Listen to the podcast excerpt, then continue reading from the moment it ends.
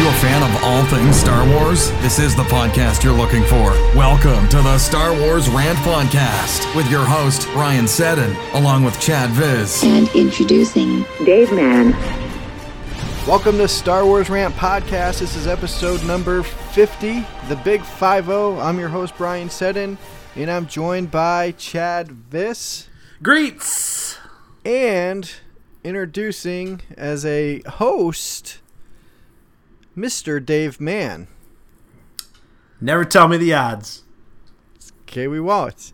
So, Ever.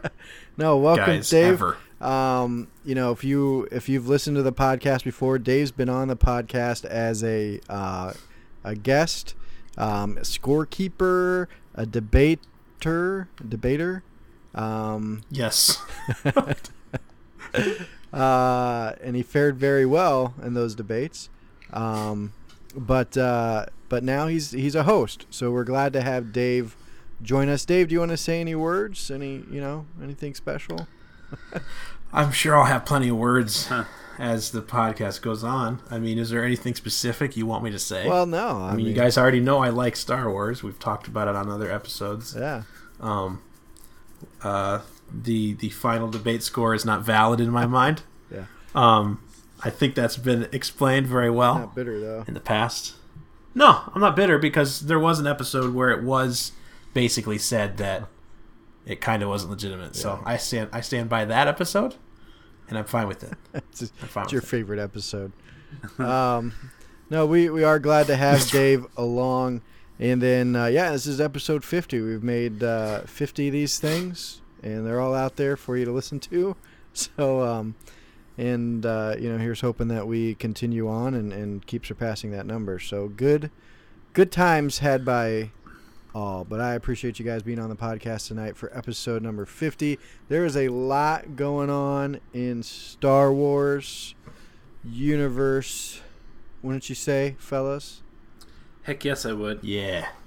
Yeah, so um, the biggest news is somebody else got fired. Um, They got canned. they got canned. Another Star Wars director, uh, Colin Trevorrow. Did I say that right? We think we said that right. It's like tomorrow, Trevorrow. but Trevorrow. Um, he has been fired from episode nine, uh, which is ironic because it hasn't even started filming yet. But um, but nonetheless, he has he has been fired. So uh, the Fired? statement. f- Have they said fired, or you're gonna read the statement? I'm sorry. Go ahead. Well, uh, we all know it's fired, but I guess the statement doesn't come out and say that. But Um, ways. So the the statement from uh, Lucasfilm is uh, Lucasfilm and Colin Trevorrow have mutually chosen to part ways on Star Wars Episode Nine. Colin has been a wonderful collaborator throughout the development process, but we have all come to the conclusion that our visions for the project differ. We wish Colin the best, and we'll be sharing more information about the film soon. hmm. So can we? Is it safe to say that this is their go-to reason for all of their parting of ways? Is that their visions differ? It's always mutual, and it's just a different vision. Yeah, so um, you know, let's go through that. There's a brief history of uh, Star Wars Trouble with Talent article that came out by Julia Alexander that kind of breaks it down for us. So, um, you know, on The Force Awakens, there was Michael Arndt. He was a writer, and uh, he was brought on to write The Force Awakens in 2012. And just weeks after uh, um, Disney had purchased the film, and three years before the movie, um, was when he was brought on. But he did like Toy Story 3, Little Miss Sunshine.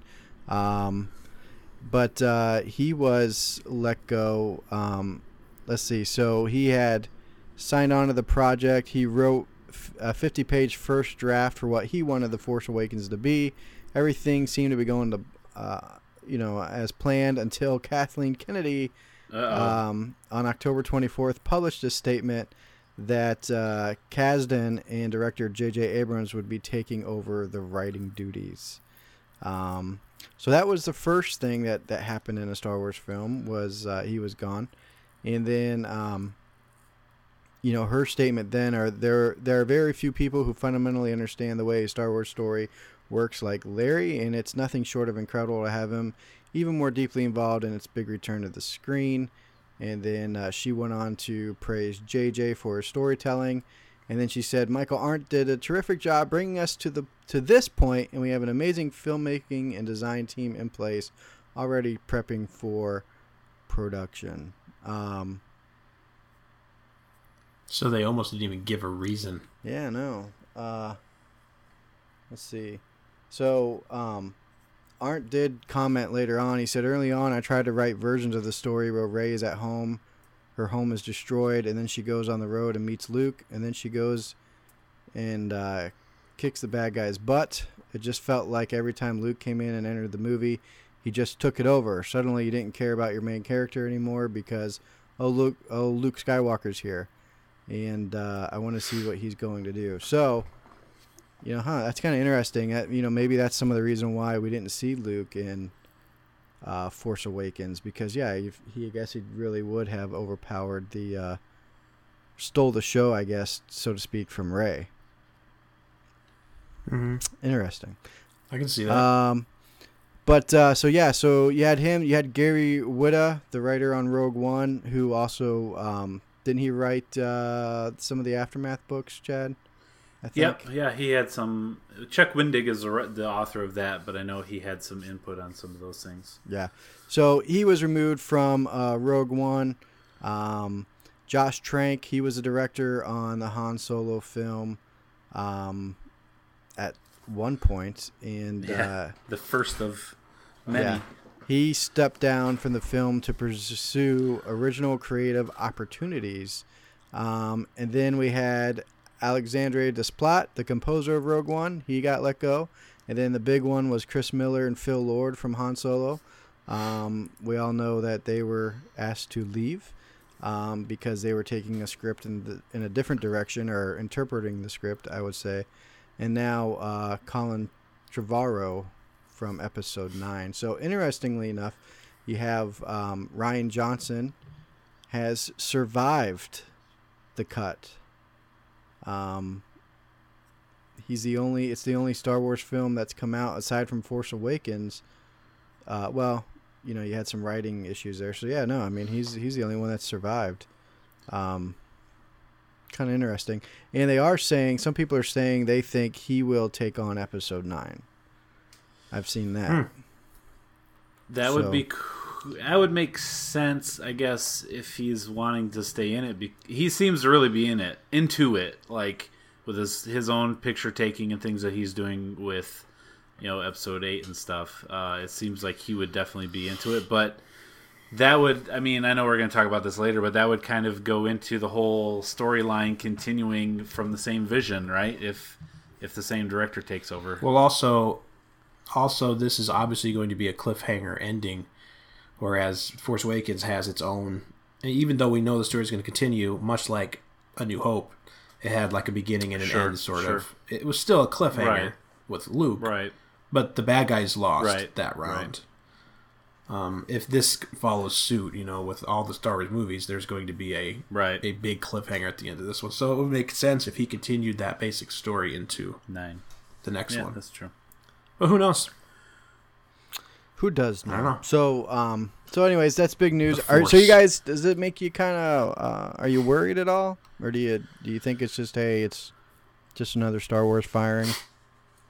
I would say Ah, yeah. I'd say at this I'm not- point, like as early as it is, no. Yeah. If it if we were into shooting it already and it was another Ron Howard situation where a lot of the movie's done and now we're changing again, then I'd start to go, man, what's happening? But since it's so early, I think anyone that does come in, it's going to be a pretty easy transition. all right. yeah. I would. And they're going to be riding off of a pretty big, like, hype train, like to where, I mean, my, I it's my it's my personal opinion that all, everything hinges on this on episode eight. Yeah. Um, well, it can't tank. Yeah. If this if this if this gets uh, if this story is not good, that that's gonna cause some problems. I, I really think. I mean, I everyone's still gonna go see episode nine, but it'll Of course, yeah, it'll leave yeah, like it'll leave a bad My buddy at taste in a lot of people's mouths. yeah. My buddy at work tonight, he's he was saying like this this can make or break Star Wars, and I said, well, I know I definitely know what you mean. Uh, I don't think it can break Star Wars. Yeah, right. Because um, everyone's still going to go see the last one, regardless, or however many they're still going to go see them. But there is, I mean, the the hype for this movie for eight, the the potential for disappointment, because this is going to be Luke's big thing too. I mean, everyone's going to expect to see Luke doing a lot of stuff. Everyone's going to expect to get not all the answers, but a lot of answers. Everyone's going to expect to see Luke have a big fighting scene, and we've been waiting for that ever since we knew he was coming back.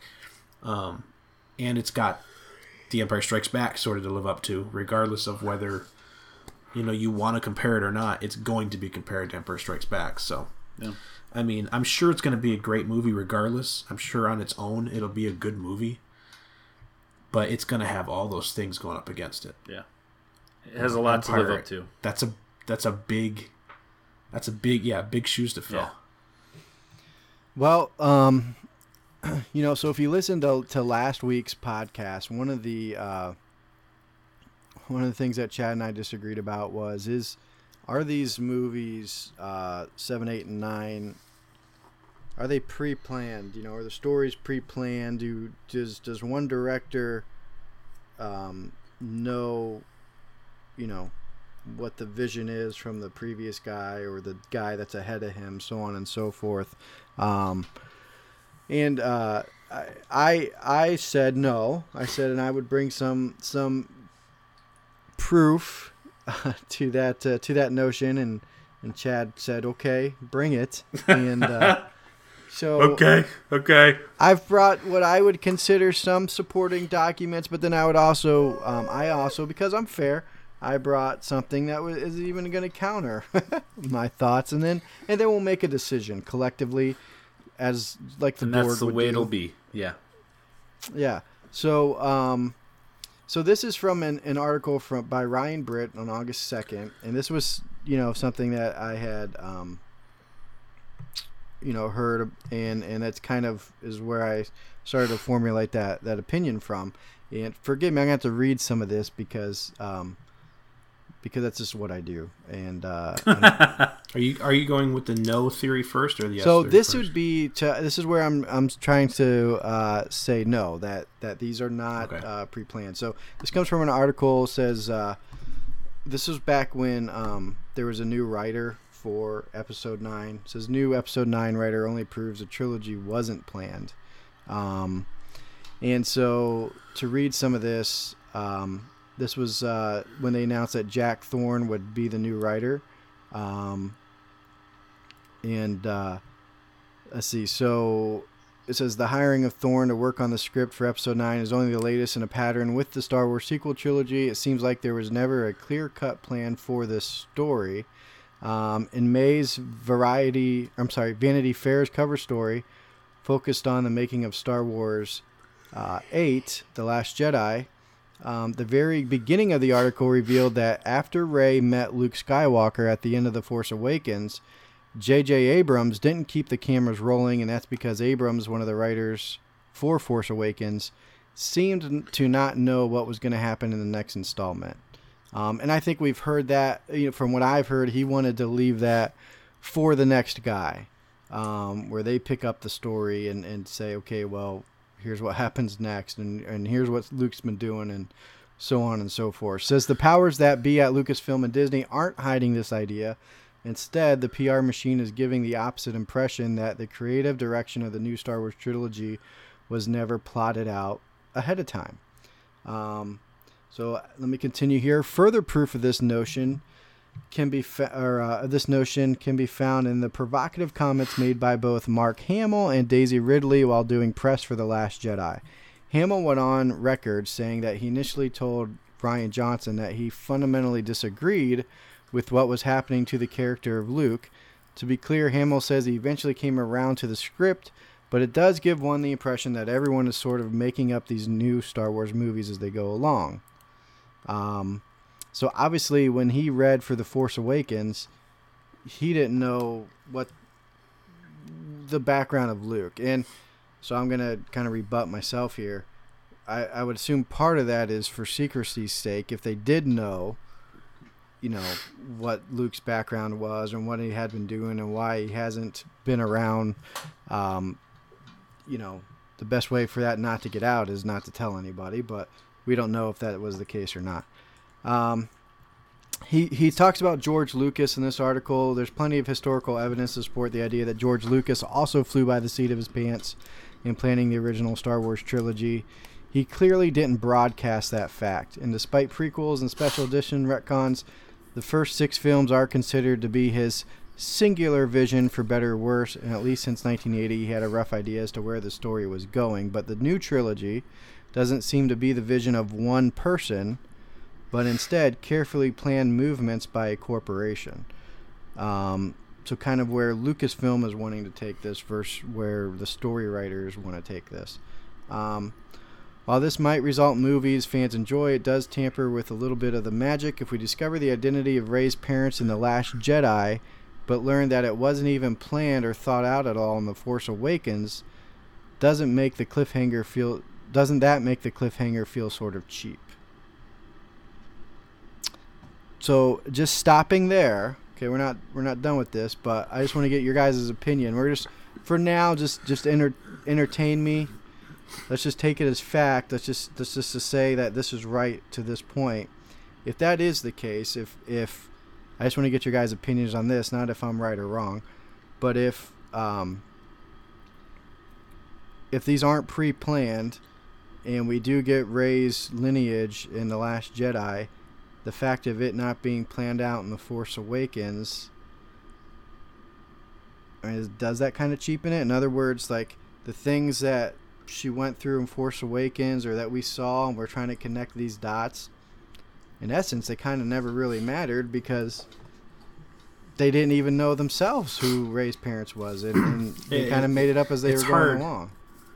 Yeah, it's really difficult for me to answer that because to me, it makes no sense f- to create questions to that you don't know the answers to. Like you're just, it's like you're just so like it's almost like suggesting okay, uh, uh, JJ and uh, what was the other guy's name? I forgot already. For Ryan, Force Awakens, the guy no, the guy that wrote with JJ.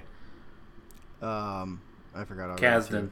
Too. Kasdan. Yeah, yeah, Yeah. Kasdan, Larry Kasdan. like it's almost like it's almost like to be, to believe that they're writing as they go along it's almost like these guys wrote their story and then they threw curveballs in here that they're like all right well we don't have to worry about answering these questions it's up to these guys to do it you know in the next movie so but that like could create so many problems to me like it, it it's hard for me to answer because it doesn't make sense like even lucas um, when I was a kid, I used to love watching the interviews with Lucas, especially like when they when the original trilogy came back on a VHS and they remastered them and they did some. I forgot the guy's name. It's not. It's like a Siskel and Ebert guy, but not. It, forgot his name. Anyways, he did interviews with Lucas, and Lucas used to always talk about how he had the story, like it was mentioned in this article.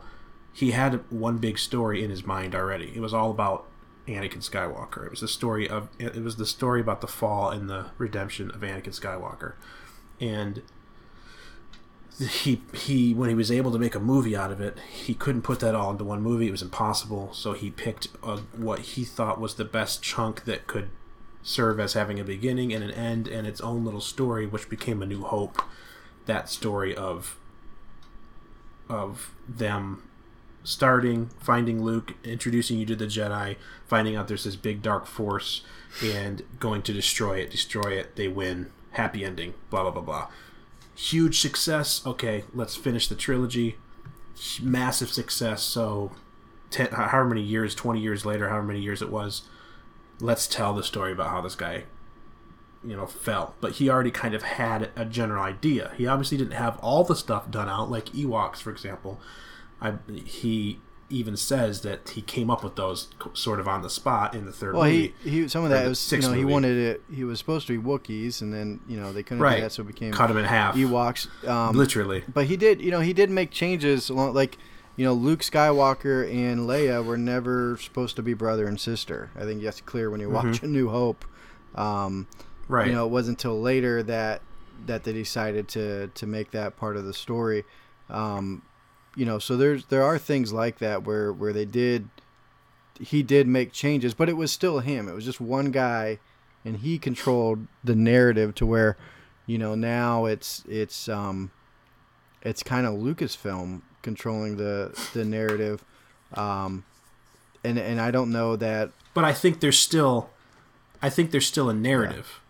Like with Luke, I think it's just a, I think it's just more people involved in doing it. Whereas as Lucas, like you said, he did make up a lot of stuff on the fly, but the but the underlying story was the rise, or the you know the fall of Anakin Skywalker, and his turn to evil, and the story of his redemption. When you first watch it, the first movie, it's a, it's really about Luke Skywalker to us. Sure. But the overall story is about Anakin. The whole thing was about him to Lucas. Yeah.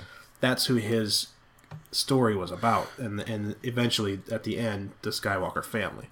Um, whereas this one, I feel it would it, it would almost be impossible for them not to sit in a room and say, okay, before they did any movies, what do we want to do with the Star Wars franchise? Where do we want the story to go?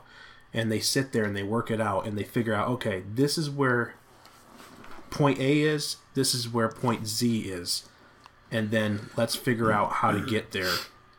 And then I, I think it's the you know what we're going to talk about it later. Yeah. You go through well, let, let me thing, get but- through the rest of this article then. So, you know, it says when Darth Vader told Luke, I'm your father, Lucas knew that it was true, but for three years, fans debated whether or not Vader was lying. Um, these days, questions about Rey's past, Kylo's, uh, Kylo Ren's future, it feels similar, but no matter which of these stories turn out, it seems like fans will know deep down that the choices these characters make are somewhat arbitrary. Um, says obviously Disney and Lucasfilm couldn't have anticipated, you know, Carrie Fisher's death. Um, the fact certainly impacted whatever plans they had for Episode Nine, um, so we understand that. Um, but says even so, at the least from a public uh, relations perception, the notion that the films were sort of being written on the fly has been underway well before Fisher's passing. Numerous writers worked on The Force Awakens prior to 2015, though its original screenwriter, like we talked about a minute ago, Michael Arndt, was dropped midway through the process. And even when the various writers and directors speak to continuity uh, between the films, it always sounds like kind of a last minute thing. For example, Rian Johnson only asked J.J. Abrams for one thing to be changed about The Force Awakens. And Colin Trevorrow, similarly, well, up until now, similarly uh, said he asked Johnson for one little thing to be altered um, from The Last Jedi. So it says, to be fair, this could be just the way they're talking about it, and perhaps a grand plan does or did exist, but there are certainly, uh, it says, but there are, but there are certainly, well, that is worded wrong, but there certainly aren't any cohesive or consistent statements from Abrams, Johnson, Trevorrow, or Kathleen Kennedy to support the idea. And at no point has a public been given the idea that everyone said this is just what you just said. At no point has a public been given the idea that everyone sat around in a room and planned out all three films. The movies seem to be doing uh, seem to be getting that done one at a time. Um, so let me kind of get to the to the end here. That, that's basically it for that. So um, so that's kind of the no. That's that's where um, that's where I was coming from. You know, based on that article. But so here's this would support. Um, from what I found here, this would support some of what uh, what you guys would say. Um, get to it. So this actually came from uh, an article um, a while back ago from 2015. Star Wars J.J. Abrams reveals his involvement with Episode 8, but um, some things J.J. said in here kind of speaks that um, they may have been they may have been planning some of this. Um, let's see. So I'm going to read some of his quotes here. He says, uh, "Working on this new movie, this is Episode 8, Force Awakens. Working on this new movie has been as much about trying to set up elements." Of what is beyond and what you're seeing, as it has been about telling a story that will be satisfying in and of itself um, but it can't feel like a cop out, like we're just setting things up and not resolving them. Goes on to say the script for 8 is written. I'm sure rewrites are going to be endless, like they always are, but what uh, Larry Kasdan and I did was set up certain key relationships, certain key questions, and conflicts, and we knew where certain things were going. We had meetings with Rian, and I'm assuming that's Rian Johnson, and Ram Bergman No, no, I don't think that is. We had meetings with Rian and Ram Bergman, the producer of Eight. They were watching dailies when we were shooting our movie. We wanted them to be a part of the progress. Oh yeah, I guess that is Rian Johnson. We wanted them to be part of the progr- process to make the transition to their film as seamless as possible. I showed Rian an early cut of the movie because I knew he was go- doing his rewrite and prepping, and as executive producer of Eight, I need that movie to be really good. With uh, withholding serves no one, and certainly not the fans. So we've been as transparent as possible. Um, Rian has asked for a couple of things here and there that he needs for his story. Uh, he's an incredibly accomplished filmmaker. The story he told took what we were doing and went in the direction that he felt was best, but that it's very much in line with what we were thinking as well. He says, But you're right, that will be his movie. He's going to do it in the way that he sees fit. He's neither asking nor does he need me to oversee the process. Um, so what is you know that that kind of tells me that that they can make suggestions to Rian and say, "Hey, you know, here's here's what we did and here's how we had it all set up in 8. Here's where we think it should go." But it's your movie and he can take it where he wants to go. He doesn't have to necessarily go in the direction that JJ thought would it should go. Now the question, you know, would be then, well, you know, so how do these guys get cut for for having a, a different vision with Lucasfilm then? You know, because Exactly. because you I- have there's a vision. because you have Lucas Group and your story group, right? Which our good friend, friend of the show, Pablo Hidalgo, is part of. he's a friend of our Um, show. Yes, That's right, friend of the show. Uh, love Star Wars rant. Pablo Hidalgo and the Lucas Story Group and Kathleen Kennedy, they have they have a vision for how this story will play out. Yes, it's not one individual person. It's not George anymore. It's a, it's a corporation who has a head, which is Kathleen Kennedy, and her group of story story writers that make sure everything's cohesive, makes sense of all the canon, inc- movies included, and they have a, a general idea. They have the skeleton of the story in place. They, I fully believe they know they knew who Rey's parents were before Seven was done. It's not something that Rian Johnson's like, well, let's just make this up. I'll pick these people will be it. They knew who that was. Um, they have the main points. They know who Snoke is already. They know probably that how, maybe not exactly how, but they know that Snoke will interact with Luke in this way, and he'll interact with so do Kylo you think in this way. do you think J.J. Abrams knows Yes. who Snoke is? I think so. Yes, hundred percent. And but they're not. They aren't going to say that publicly. If he does, Yeah, they're I think not they've going to been misleading on purpose. Yeah, they're not going to have the discussion with us. He's not going to go.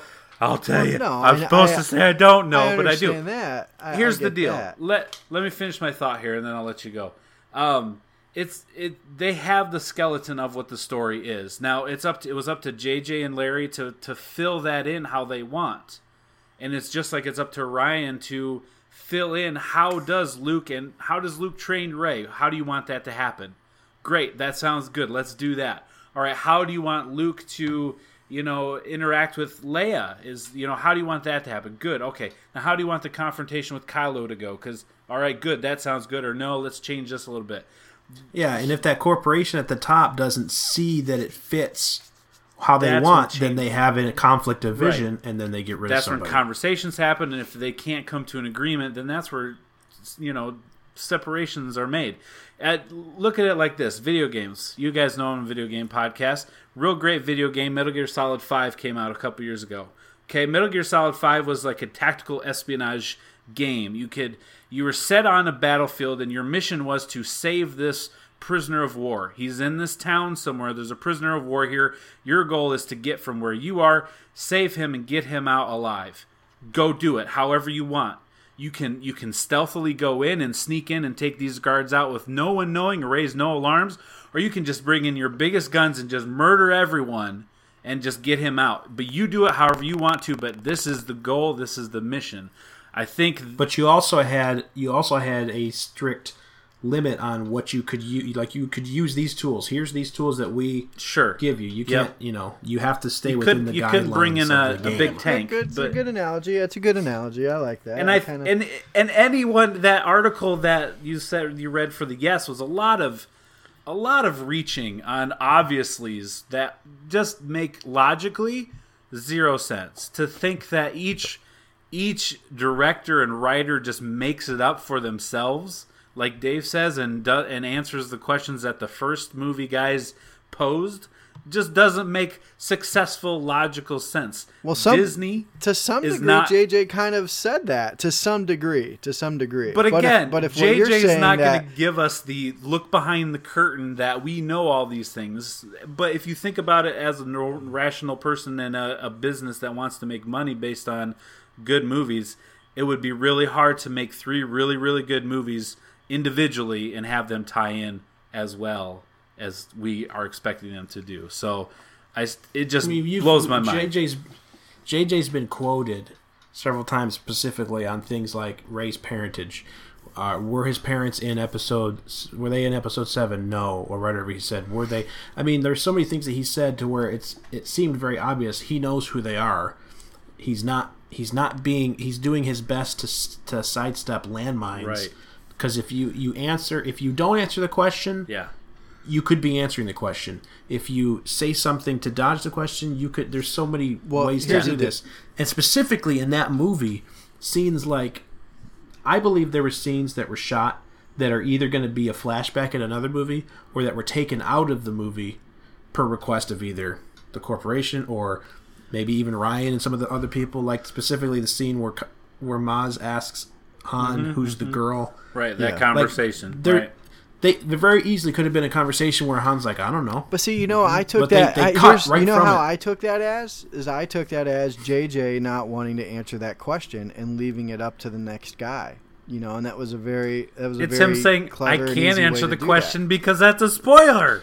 No, so I can't tell but you. But that but that very that very thing happening, the way it was shot and the way they cut away, says that Han knows. So that means they made the decision. In my opinion, I mean, I'm I'm speculating, but I think it's a pretty safe bet. The way it was shot and the way she looks up and the way she asks him, like, you know something? I bet we'll s- tell me I what you know we'll about see this that girl. in episode eight to some that. That Uh, conversation. I don't think we will. That, that'll be a good one for There's the also- I don't think we'll see that scene. There's al- there's also the scene where they're flying into whatever that world is. I forgot Yeah, what that world is. he world looks is. at her when she's like, That shot, Yeah. that shot is too long. That pause is too long, where he looks at her almost like he pities Right. her. Or he feels bad, or he feels guilty, or yeah, I get it. Um, Yeah, and and so they, if that's the case, and he didn't know, well, then they're they're basically forcing Rian to to make up a story where Han did know, and then so who else knows? Does Luke know? Does Leia know? Uh, does Chewie know? You know, Well, Um, he- here's the thing. there's a lot know- of clues in you there. You know what will what will help, you know, resolve this conversation is Rian Johnson seeing episode eight. directing. Yeah. Besides Oh, Rian Johnson directing episode nine because because then you know whatever happens in eight, you know is is is directly set up from or whatever happens in nine was directly set up from eight without a shadow of a doubt. You get what I'm saying? That's one way to put that to bed. Mhm. But um, I, you know, in the grand scheme of things, as long as they're good movies, I, I guess it doesn't really matter. Um, you know, George Lucas definitely made changes along the way, but um, what what I what I don't want is is you know is just for for the vision of this to get kind of jacked up because it's three different guys doing it, you know, and It's So we'll Disney. it's gonna be fine. Have you watched any of the Marvel movies lately? It's gonna be fine. well, I've tried Doctor Strange three times and I keep falling asleep. Well, Just no one's perfect, so it's okay. Um, all right, well, let's move on. We got a lot to get to. I, I'm not going to say I'm wrong. I'm not going to you say are. you're right. but we are. But I will. I will say the the video game thing. That was a great analogy. No wonder why you won the debates, Chad. Because that was, Brian, if you're Brian, if you're wor- if you're wondering, just just to solve this whole thing, um, you can look it up. Wikipedia does say that the pla- it's all planned out. Okay. I love it. That. All right. Um, so I don't know why this is news, but it is news. Um, We but- said so this. Rian Johnson. We Rian said Johnson this. confirms who is the last Jedi, um, and I think we've talked about this already. Um, Specifically, yeah, like but, we pulled um, out this exact reasoning. yeah. So here's his quote. He says, "It's in the opening crawl of the Force Awakens." Luke Skywalker right now is the last Jedi, and I think we've made that point before in the podcast. Uh-huh. Chad saying, um, but he does say there's always wiggle room in these movies. Everything is from a certain point of view. A certain point of view. But coming into our story, he is the actual last of the Jedi, and he's removed himself and is alone on the island because he took the Barash vow. That's not what it says. You're says- changing the quote. He says he's removed himself and he's alone on this island for reasons unknown at this time. Right. Dot dot dot Right. it says. It says uh, um, that is Luke saying it's time for the Jedi to end. Who who questioned that? Like I don't even get like was that like a thing where people didn't know if that was really Luke saying that? Um, but uh, it says sounds pretty dire. This is still Rian talking. He says that's something we're definitely going to dig into. The heart of Good, the good. movie, the heart of the movie is Luke and Rey. It follows all the other characters, but its real essence is the development of the two of them, and it's absolutely tied up in that question of what is Luke's attitude toward the Jedi. awesome. So there you go. Which I think we know his attitude says it must end. But uh, so there you go. Put that one to bed. Luke is the last Jedi. Um, so what's Rey gonna be, Brian? I know you you're a big firm believer in Star Wars can't go on without the Jedi. uh, well, I mean, he is gonna train her. So, is she still a Padawan? Can you be a Maybe Padawan he'll be wrong. if you're not? he can be wrong. I think he will be wrong. I don't know, You know? for a fact, but um, yeah, I don't know. It's, I don't know. I don't know. I don't know where it's gonna go. It's it's crazy. I'd ask JJ, but he doesn't know either because Okay, that, it's Rian's you know, movie. You can't just say those things as if they're facts because they're speculations. Um, hey, so you know, I I uh, I must have deleted it I from mean, our outline here, said- but we had um, you know, Empire magazine came You out. said Snoke was a human was a fact. I mean that wasn't true either. So. Empire magazine came out with saying. some um, pictures of uh, of the Last Jedi, um, and uh, one um, one was Luke in some dark clothing. Um, Huh.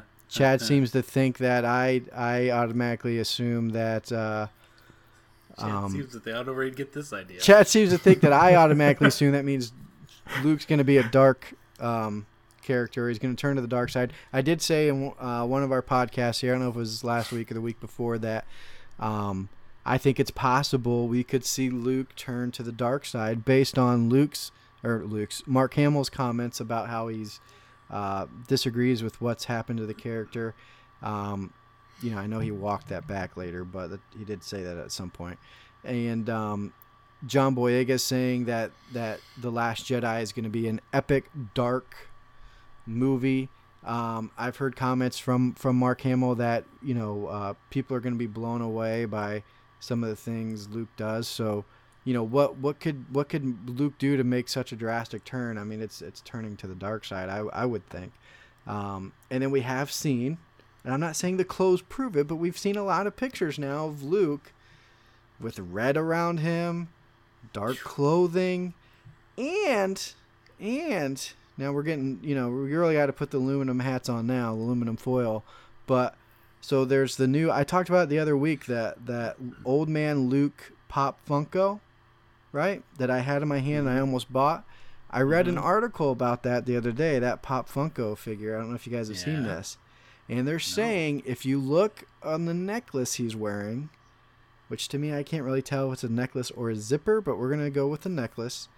Um, at the end of the necklace, there's a red, what would appear to be a crystal. So could it be a Ki- a red kyber crystal? And why would Luke Vader's lightsaber. be walking around with Vader's? Right, that's who we would assume it would be. It would be Vader's kyber crystal. Why would Luke be wearing that? Maybe he's gonna try to heal it, and he's been unsuccessful to this point because his Barash vow doesn't allow him to get involved in anything.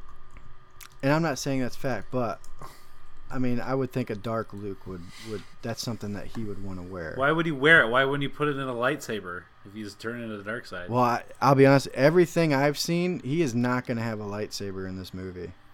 Um, Oh, wait, I can't wait till the prediction episodes. I've seen him with a staff. I've not seen him in any of the toys or the pictures. He is not with a lightsaber whatsoever. Um, so, so take that. But, uh, but anyway, so so some of those pictures came out um, from there. It's crazy. Uh, It's crazy. yeah. Still think it's crazy. It's not not turning. They're not gonna turn Luke. I, I keep saying it every week. I'm not gonna say it again because it's getting boring. They're not gonna do it. Um, all right, Hmm. so some more Pop Funko uh, spoilers. Um, one came out for uh, DJ uh, Benicio del Toro's character, Benicio and del Toro. uh, it's been a big secret what his name stood for. You know, was he a DJ, like a disc jockey, or um, or did it stand for? Some people thought um, Ducain from you know the Mm, guy that mm. Han Solo says.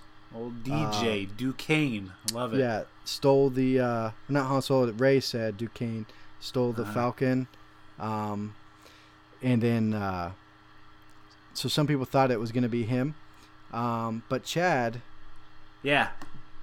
where the what what did we find out about the name DJ from the Pop Funko figure? Well, he's got some Star Wars alphabet language written on. I think it's it's on his hat, right? Isn't Yes. that yeah? On, on the brim of his hat, he's got some Star Wars alphabet. Now, if if you're like me, which I'm sure you all are, you have a photo of the Star Wars alphabet saved in your photos on your phone. So anytime Star Wars language comes up, you can decipher and see what it says. Now, I'm being sarcastic, but I totally do have that picture. But someone has done that and deciphered what it says, and supposedly, according to them, it says, "Don't join." Now, what does that mean? Does that mean he's saying that he's not going to join, or and, and then what is he? What is he or what's he not joining? Is he not joining the the the First Order? Is he not joining the Rebels? Is he not joining the after school chess club? I mean, Yeah, what uh, what is he saying? What, you know, yeah, what is he not joining, and why is he telling? Is he telling other people not to join, or is this Right. like a a reminder for him? Kind of weird. Kind of Yeah. weird. Kind of weird. Yeah, Dave, what do you think, man? Kind of weird. It's kind of weird. Don't join. I mean, Don't. yeah. join. I don't know much about this DJ character. Um, Yeah, he's a nobody does. shady character. They yeah, it's all we do know is he's a shady character that uh, Finn and what's her name uh, Rose. pa- Rose, Paige is her sister, right? yes. Uh, yeah, that they meet on the casino in the casino planet or the casino city on the one planet, and the assumption is is that he helps them or gets involved somehow in whatever He's, mission he's a that they hacker. have there. He's a he's Yeah, a he's a splicer. hacker, splicer. Yeah, code Right. splicer.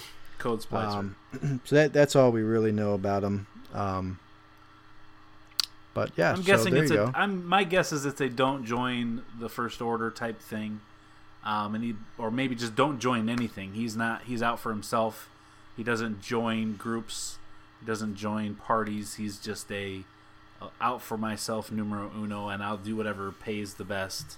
Kind of like a Han Solo type thing, right? right, more At of the like a statement of, of kind of like you know don't Well, don't be yeah, a I'm follower. You know, yeah. So Just a thought. so there you go. I like it.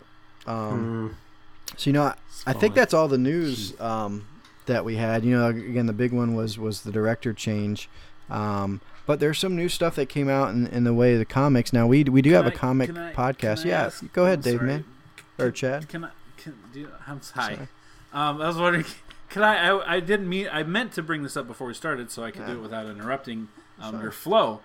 But uh, there's a rumor that, uh, well, one before the rumor, we got another trailer for Rebels season four Oh, that yeah. came out this past week. I figure we save that for next week, maybe. Okay. I just want to mention then, real quick, is that whenever the, there's a rumor out that we will see the next trailer for episode 8 during the premiere episode of that um, Ah. season, which happens in October. October, Which is Boy, also that is lines still up. a long way though. it lines up with the rumor that the next trailer is going to be in October anyway. Um, and that's been going on for quite some time, so it kind of lines up with all that. So we could, I guess, we could talk about that more next week. But I just wanted to. Throw You realize the there. movie's coming out in December. yeah, We've had one trailer. one trailer, one behind the scenes look. We really need to look and see what they did with the Force Awakens specifically to see if this really is that strange or not. Because I'm guessing it's probably pretty similar to what they did with Force Awakens.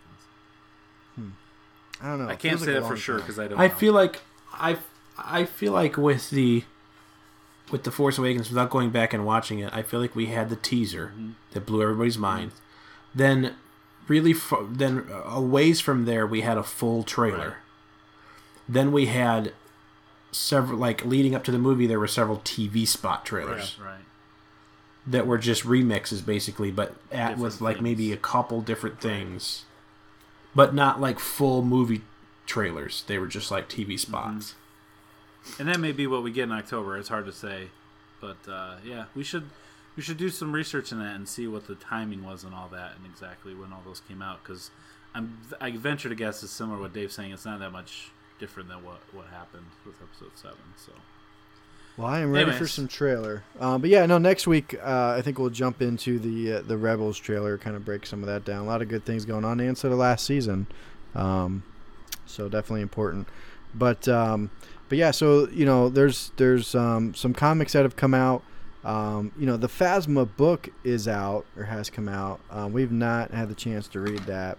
Um, I'm still trying to get through. Oh, Chad has a Phasma book. Very nice. Um, I'm still trying to get through. Uh, I want to nice. keep saying Rogue Squadron. I know that's wrong. Inferno Squad.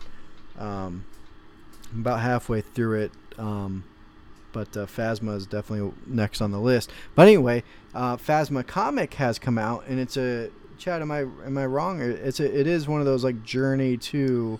yeah, Journey to Yeah. Star Wars: The Last Jedi. Yeah, so, the, um, like, headings. so that came out. Um, we're gonna jump into that next, but but also after that, um, a new Vader comic came out. Vader number is it number five? Um, and it's it's a pretty cool story as well that we want to tell you about. You know, I've said on the podcast a million times that you know one of the things we want to do on the podcast is give you some information about um, the characters and things and storylines that you you know you may not be aware of, and a lot of that happens in the comics. So um, even though we do the Star Wars comics cast, Star Wars rant comics cast, um, we we didn't want to wait for that to kind of bring you some of this. Um, so anyway, Chad, why don't you uh, tell us what happened in the Phasma Journey to the Last Jedi comic? Phasma number one. Is there going to be five of these? I, I think so. Yeah, I think it's Yeah. another miniseries, so a five a five issue run. Uh, basically, yeah, I was telling Brian both these stories. The Darth Vader story is just cool that we have to talk about it now. But the Phasma one is it's I think it's pertinent to episode eight, um, and definitely uh, obviously important to episode seven. So I, I thought a, a good uh, a good time to talk about it and not have to wait for however long it's going to take us to actually get there if we went by the timeline. So, uh, Captain Phasma, number one, it starts off literally as she is dumped into the trash compactor. So she was put in a trash compactor. Um, that what that did happen, um, and it literally it starts off with her. Um, it gives a time fifteen thirty one, um, and it says that then it goes back ten minutes. So the very first panel has her saying, "This is Captain Phasma recording notes on the final moments of Starkiller Base for further debrief." So she is taking notes audibly to be debriefed later on to say what happened, as obviously we know Starkiller Base was destroyed. And then it jumps back 10 minutes. Um, and it shows the exterior wall of a trash compactor that she has blown a hole into and is stepping out just fine. She didn't have to find any rubber foam beams to put between two walls that were closing in on them. There's a dead tentacle laying outside, so apparently they have trash compactor monsters there as well. Um, but she made it out just fine. Didn't need any help with uh, you know shutting down the all the trash compactors and all the detention levels. So she's going through and kind of narrating what happened as far as from her perspective. she gets out. She talks about how they're they're being attacked. Um, the art's really good. It's, her cape flows a lot. So, Yeah, like you know, in superhero stuff, the cape is always billowing off to the side. That's why you wear a cape. um, so she continues to talk about how there was just a lot of bad things happening. They were getting uh, attacked. Damage was being done. It shows a stormtrooper dropping his his rifle into in it going off and bouncing off three different surfaces, and her just aptly dodging out of this laser beam's way to hit her cape, um, which is kind of cool. And then it kind of gives an overview of the battle in the air, which shows uh, Poe's fighter um, battling all the TIE fighters. Then she makes her way back uh, five minutes before the weapon is fully charged. She makes her way back to where she took the shields down, where she was forced by Finn and Chewbacca to take the shields down. And she goes in and tells the AI to wipe the memory, to wipe the, the, the log, to basically take away the fact that she's the one that brought the shields down. And just as she's about to leave, she's like, "Well, actually, maybe I better go back and make sure nobody else also was able to see this." And so she goes back and says, uh, "Ask the computer who else you know accessed these files." And we find out a Lieutenant Saul Rivas had also accessed the files four minutes till weapon charge uh, fully. And so now it's she changes her narrative to I began pursuit of Lieutenant Rivas immediately upon this discovery, basically making him the scapegoat for saying he's the one that took Shields down, so I'm going to go stop him. So she's Shady, taking the shady. blame off herself. She's not a good person, you find out at all. Like in it, which is cool when it comes to the story. She's not a good person. She's not. She's not who you, she's not Brienne of Tarth. She has no good heart. She's a bad woman. So she finds him out um, on some of the catwalks, shoots at him, and misses. Continues to note that she chases him down. She's got like a uh, Boba Fett little grapple hook that comes out of her wrist, um, and she's able to uh, use that and her gun and uh, you know zip line down to where he was at. Explosions happening all around her. Um, she goes out to the the outside on the planet, and there's some some stormtroopers there. Um, and she tells them to stay where they're at until she's they're, they're ordered otherwise, basically signing their death warrants. Next, we have uh, two minutes until the weapon is fully charged. She's outside. She sees him through her helmet. She's got like a targeting system in her helmet. Um, she sees him way off in the snowy distance. Continues to talk about how she's pursuing him. She also notices at this point off to her right, there's a battle with uh, Kylo Ren and his lightsaber, and some other person That's with a blue lightsaber fighting Yeah. in the woods. Um, so she knows it's Kylo Ren. She doesn't know who the other person is. At this moment, the planet starts to crack. Let me let me Um, pause there. You know the reason yeah. why I like that is because now when you watch, like if you're familiar with this comic now, when you watch The Force Awakens and you see that battle, you know, and even You when know, the planet Phasma's over cracks, you know, Yeah. like Phasma is like like nearby. That's kind of cool to think about. Anyway, go Uh-huh. ahead. You're gonna look for her in the in the movie now. I know. Yeah. Um, so so the planet starts to crack, and she has to make this spectacular leap, um, Nathan Drake style, across this giant chasm. Of course, she makes it. Uh, you know, claws her way back up. One minute until weapon fully charged. See, she, sees him um, running into this basically, I guess, a hangar bay. Um, and so she's trying to prevent him from leaving because she's assuming there's Tie fighters in there. So just as she gets close um, to to the base, the, a Tie fighter takes off. She gets in there and there's a, a pilot and a Tie fighter there. She says, um, "Do you know that Tie fighter that just left? And can we track it?" And he says, "Yes." And she says, "Great, it's time to go. You're flying and I'm coming with you."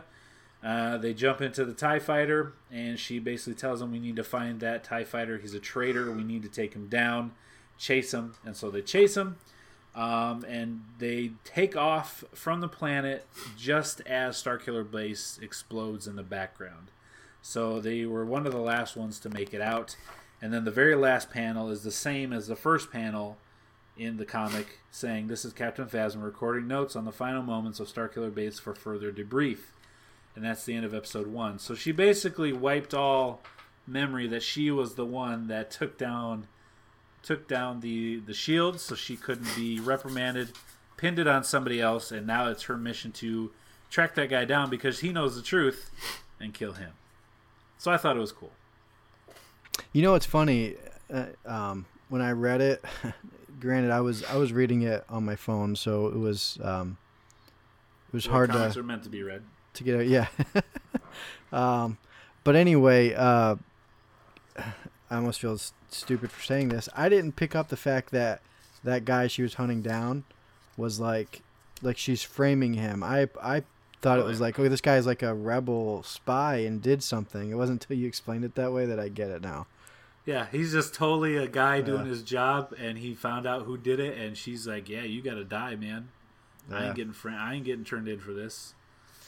Very stitches cool. get stitches. Am I right? Yeah. yeah. All right, Um, so there you go. Now, uh, Darth Vader, number five. So this is the new series that tells the story of Vader getting his red lightsaber. This Um, now this this takes Brian- place where in the Star Wars timeline? This is right after, very shortly after Episode three. Return so of- Vader does yeah, not Revenge have a the Sith. Right. He is newly Darth Vader. Now, are you asking this for the audience, Brian, or do you not? Or, Yeah, I like I know, but I like to make sure people understand okay. because if you Because I remember from listening to the Star Wars Rant podcast about about Emperor Palpatine basically dropping Vader off and then taking a ship and saying you have to find your way back. right. well, we could have Precisely. first time listeners. you know. possible. So All of Brian for for listeners that don't see the audio or the video, uh, Brian has his Star Wars figurines out.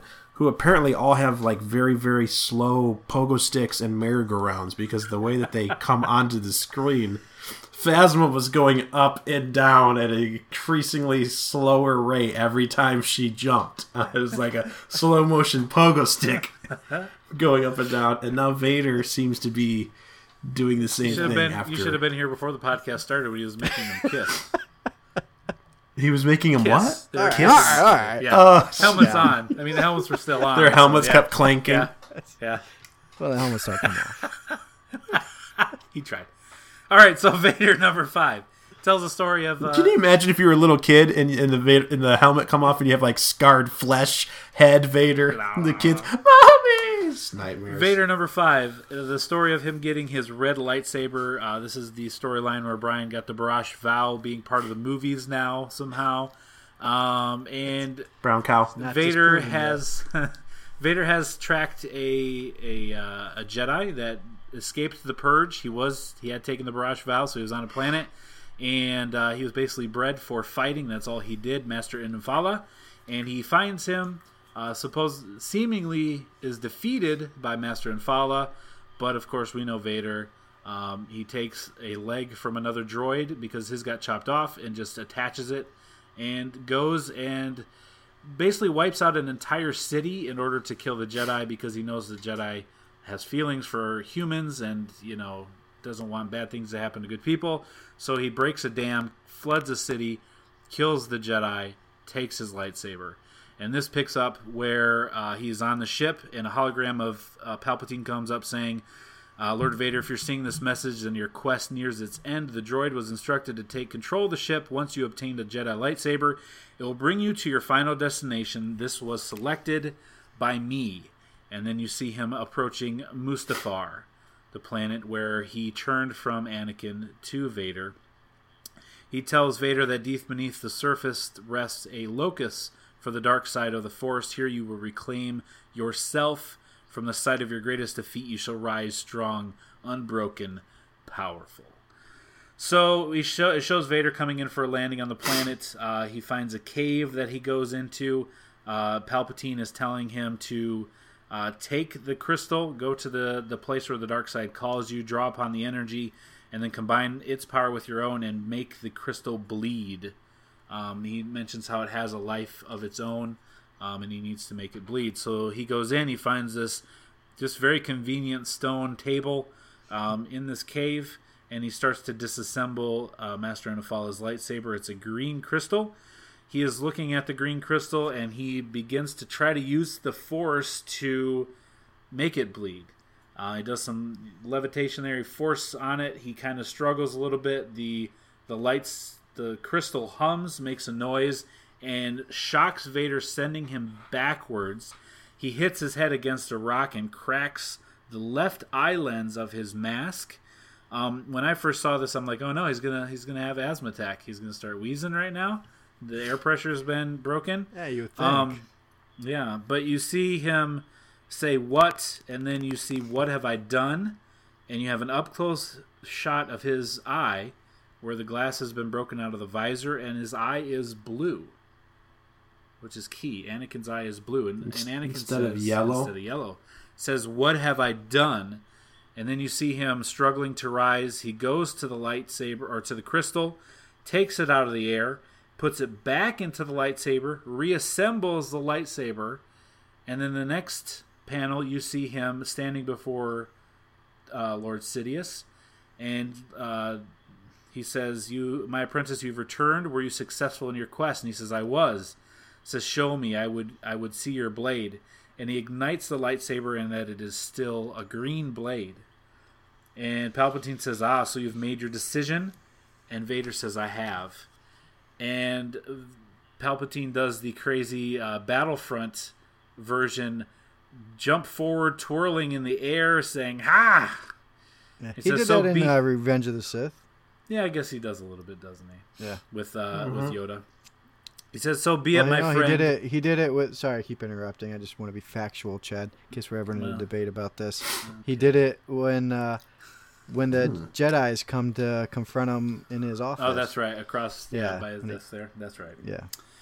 Uh, so he says, "So be it, my friend. You've chosen weakness. So be it." And they have a, a lightsaber battle, um, and very quickly, Vader slashes Palpatine's face and assumingly kills him.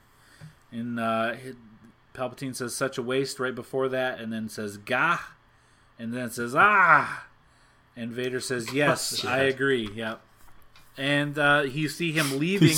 Sorry, my sound effects aren't great. It's like, yep. It's like it's like you're reading the the bam and the pow Yeah. things from the old Adam West Batman Well, it, fights. there's not much else going on. I'm trying to to get people to envision what's happening in these spectacular artist renderings.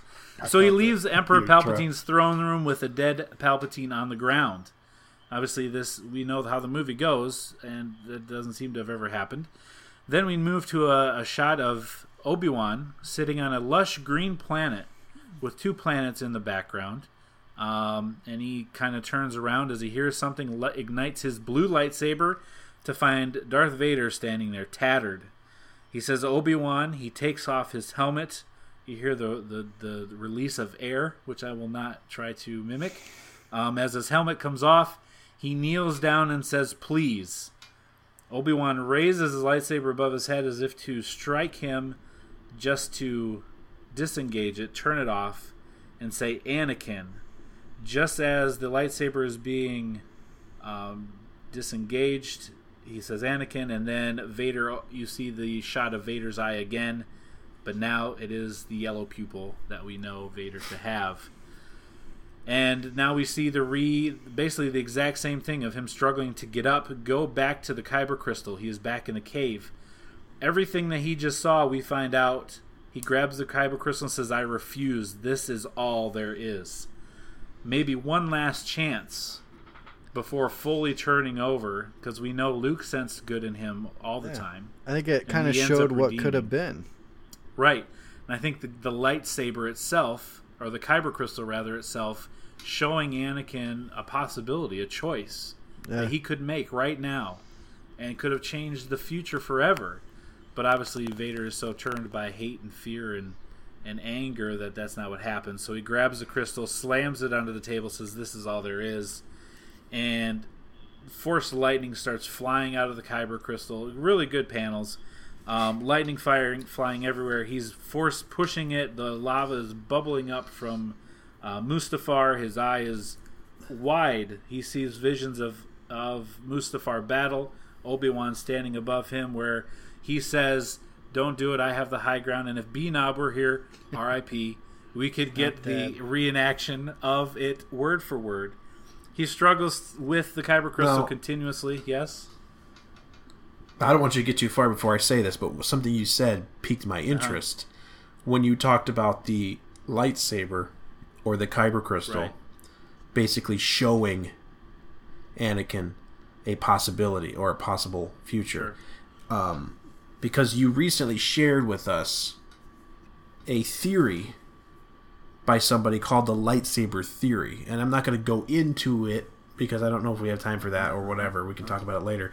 Um, but it was a theory basically based on the fact that lightsabers may almost have their own like the kyber crystal inside may almost have their own type of like the force uses them as as not a sentient being or a consciousness but some type of communication yeah, way to speak Yeah, that's that, and then, you know what? I didn't even think about that, but them doing this here le- lends some credence to that theory quite a bit. So, uh, yeah it does doesn't it That's definitely worth something to talk about later for sure.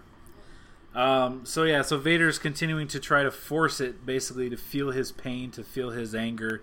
He is catching visions of uh, Shmi wrapped in, in the mummy blanket, walking across Tatooine with young Anakin angry. He sees Padme smiling at him, um, and every single one obviously makes him even more angry and sad. Um, more smoke now is starting to come from the Kyber crystal, as well as lightning as he's smashing it between his hands. The lava underneath him is bubbling even faster, and then we see a uh, shot of him thinking about Emperor Palpatine. And just as that happened, and, the, and a red explosion comes from the, the middle of his two hands as he screams. Um, and that is the end of that panel. The next thing we see is uh, Mas Amedda and um, General Tarkin talking to Palpatine on Coruscant with two of the Red Guards standing nearby. Um, Tarkin talks about construction continuing, um, and he believes that they'll meet and surpass all their targets. And then Mas Amedda says, and the weapon Tarkin, does that move forward as scheduled as well? And this, again, is going to tie into our Rogue One. And he says, the latest reports are promising, Mas Amedda, I believe that. And just in the middle of the sentence, the Red Guards bring up their swords as if somebody's coming in, and then subsequently fly back against the wall, smashing into the glass, um, knocked out.